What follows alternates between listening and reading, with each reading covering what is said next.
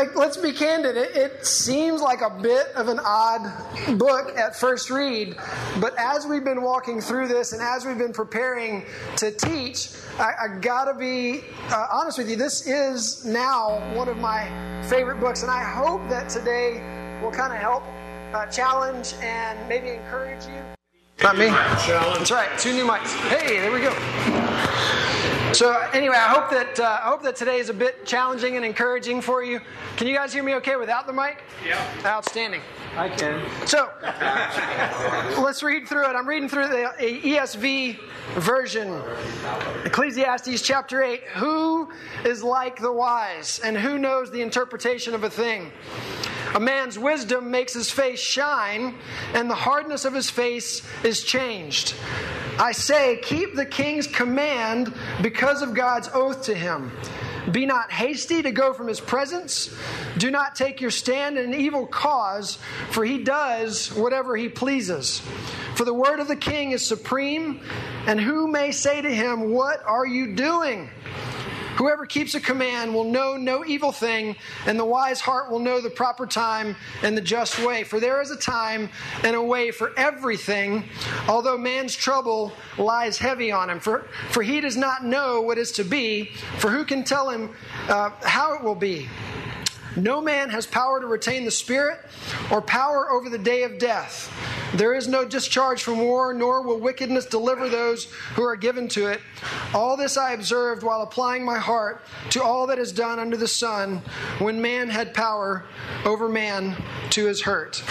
Now, Ecclesiastes is one of the books in Scripture. There are a few that you really cannot just grab a section of and understand it. You got to read the entire thing cover to cover. So this is one. Uh, there is there is significant value in actually sitting down sometimes and reading long passages of Scripture, which is why I'm excited about the challenge that Ironman has begun doing with the Book of James and now the Book of Galatians. And really, reading six chapters in Galatians is not bad. I mean, 15 minutes to two hours, Joe. However long it takes you a day, get her done. So, um, but Ecclesiastes is one of those books you really can't get the gist of it until you read the whole thing. It really sounds like a Debbie Downer and a bit of a what is this? Like, I feel depressed and discouraged after reading this book. But I hope that you will see after today that it is an incredible encouragement. So, what I want to do, uh, Dave, if you'll help me pass these out, this can go to our table. Uh, I did not plan on this many people being here. I figured once people heard that I was teaching, we'd have like five people show up. So we're going to have to share copies. There should be one stack per table, and then, and then we, sh- we can go from there. So, so what I want to do is take us back to the book of Genesis and look at how God's plan overall works because you really can't understand the book of Ecclesiastes, I don't think, until you understand the basic overview of God's simple plan for life.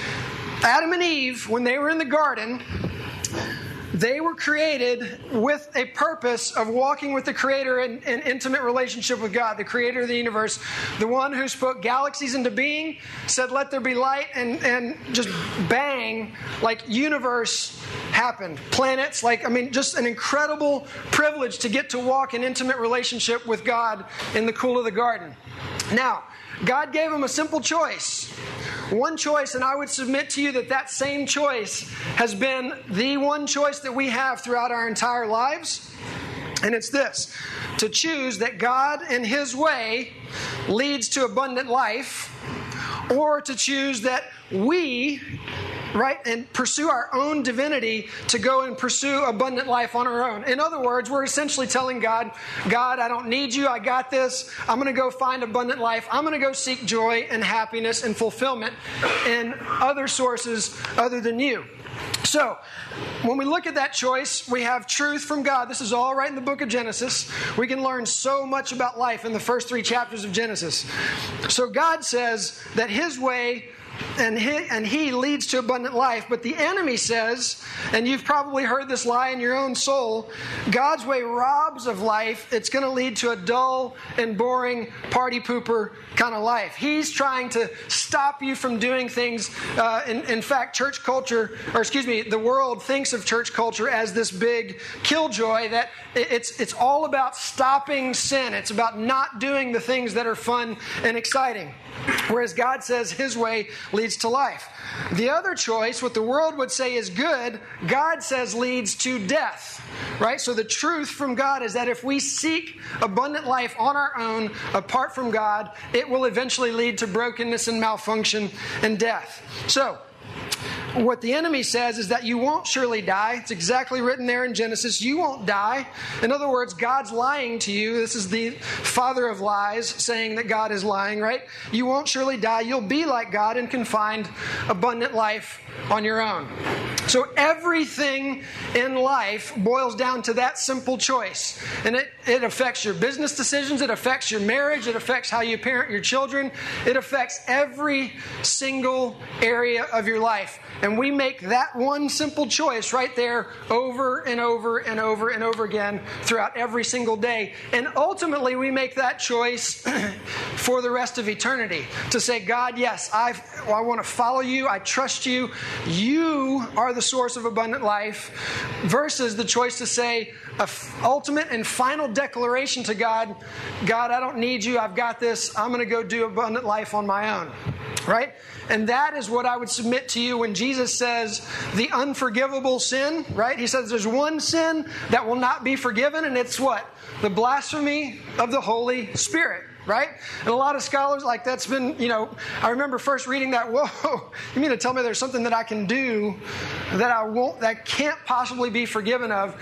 And I would suggest to you that it's basically, it's the ultimate and final declaration at the end of your life God, I don't need you. Because what is the Holy Spirit here to do in the lives of unbelievers? John chapter 16, it's to convict the entire world of sin. So the Holy Spirit's role in the lives of unbelievers is to say, hey, You're, you're headed to brokenness. The Mack truck's coming and you're walking out in the middle of the street. Stop.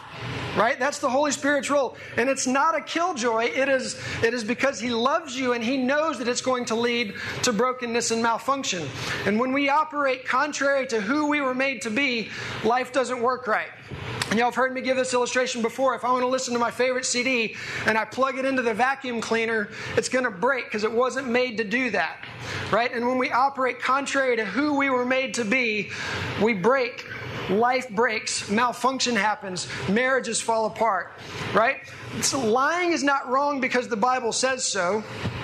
The Bible says so because God is truth. And we were made in His image, and when we operate contrary to who we were made to be, we break. Right? Killing is not wrong because the Bible says so. It's wrong because God is life and we were made in his image. And so when we operate contrary to who we were made to be, it leads to brokenness and malfunction. Now, this is why I want you to understand why this is so crucial for the book of Ecclesiastes and why this book, in my opinion, now is one of my top three books in the entirety of Scripture. Because here's the gift of the, of the book of Ecclesiastes you got this choice. God and His way leads to abundant life, all other ways lead to death, right? Here's what God did for you and for me He took one individual on the planet and gave him everything that you could possibly think of that would lead to abundant life. He gave him all the sex he could have, he gave him all the money he could have, he gave him peace on the planet. Like everything that you hear um, that, that people pursue after, God gave to Solomon. Even wisdom. And even wisdom, Solomon says, is nothing apart from God. So here's a dude who had everything that you and I could ever think to strive for, every idol that we would ever hope to dream for, that is going to bring us joy and happiness and peace. In other words, if I just had this, if I just had this job, if I just had this house, this car, this woman, this whatever, then I would be happy, right? God gave that to him, gave him 700 women plus another 300 concubines or whatever. Anyway, that dude, I mean, right? I mean, we're, we're, we're in a room full of men, right? I mean, so. He said, Bring me number 347 tonight. You know, I mean, it's like this dude had everything that we think would bring us joy. And he had all of that, and he got to the end of that, and he said, This is emptiness right? And I've had so many conversations as a pastor with guys that have the nice cars and the nice homes and the nice this, that, and the other, and they come to me broken and empty and saying, My life is a complete shambles, when on the outside it looks like, man, that's the guy that I want to be. And a good friend of mine uh, was a part of Young Life for a lot of years, and they spent a lot of time at Olympia High School, which is right near Windermere. A lot of these kids driving up in like these macked out cars that their parents bought for them, and they would come to him and bury their shoulder, their head in his shoulder in tears, just saying, "I just want my dad to spend time with me." This stuff is emptiness. Our entire existence is about relating with God. So when we ask you to read the Bible, when we say, talk about the importance of prayer, it's not the means to the end. That is the end. It is our entire purpose for existence is to relate with God and to walk with God. We have an incredible privilege that the creator of the universe wants to do that with us. And so that's the book, the gift that the book of Ecclesiastes is to us because God gave everything to Solomon, and he said, it's emptiness, it's, it's hevel, it's nothing apart from God. So, why did David, down at the bottom of your page there, why did David say in Psalm 51, Against you and you only have I sinned? When I kill somebody else, when I steal from somebody else, when I do this, that, or the other, you would think initially I've hurt that person and that's where the sin is. But David said, Against you and you only have I sinned. Why? I would submit to you it's because the only reason we ever sin any sin, doesn't matter what it is, is because ultimately we are saying, This thing is going to bring me abundant life right? Because God's not enough. Right? Now, none of us, that sounds heavy to say, none of us would ever actually utter those words, right? But that's ultimately what we're saying with our actions. God, you're not enough for me. I need this thing over here. Right? So, that's where we need to do some deep soul searching, you and me both, right? We've got to do some deep soul searching. And, and when we find areas of sin in our lives, here's the question that I would suggest that you ask yourself What is it about God that is not enough for me, and why? Isn't he enough for me? And here's the cool thing about our God is he knows that truth already. And when you confess it to him, you can go to him in prayer and say, God, help me because you're not enough for me. Why? That's an incredible Father that loves us so much that we could go to Him and confess that to Him and ask for His help to birth that love within us. And He'll do it. That's because that's what He wants for you, that's what He wants for your life. So, why did David say, Against you and you only have I sinned? Because ultimately every sin boils down to us saying to God, God, you're not enough. I need this other thing above you in order to have abundant life. So, when it comes to temptation and sin, sometimes things in our lives can be repetitive pitfalls and things that we cry out. I don't know about you guys, right? But I'm a dude, and, and let's be honest. I mean, I, am sure there's more than one like me in here that struggles with, with lust and, and, you know, watching the pretty woman jog by, those kinds of things. I remember in seminary, I was talking to a pastor, 80 years old. Well, excuse me, I, I overheard a conversation between another seminary classmate and a pastor who was 80 years old and he said, Pastor, at what age do you stop lusting? And the pastor thought about it for a minute and he said, Sometime after 80.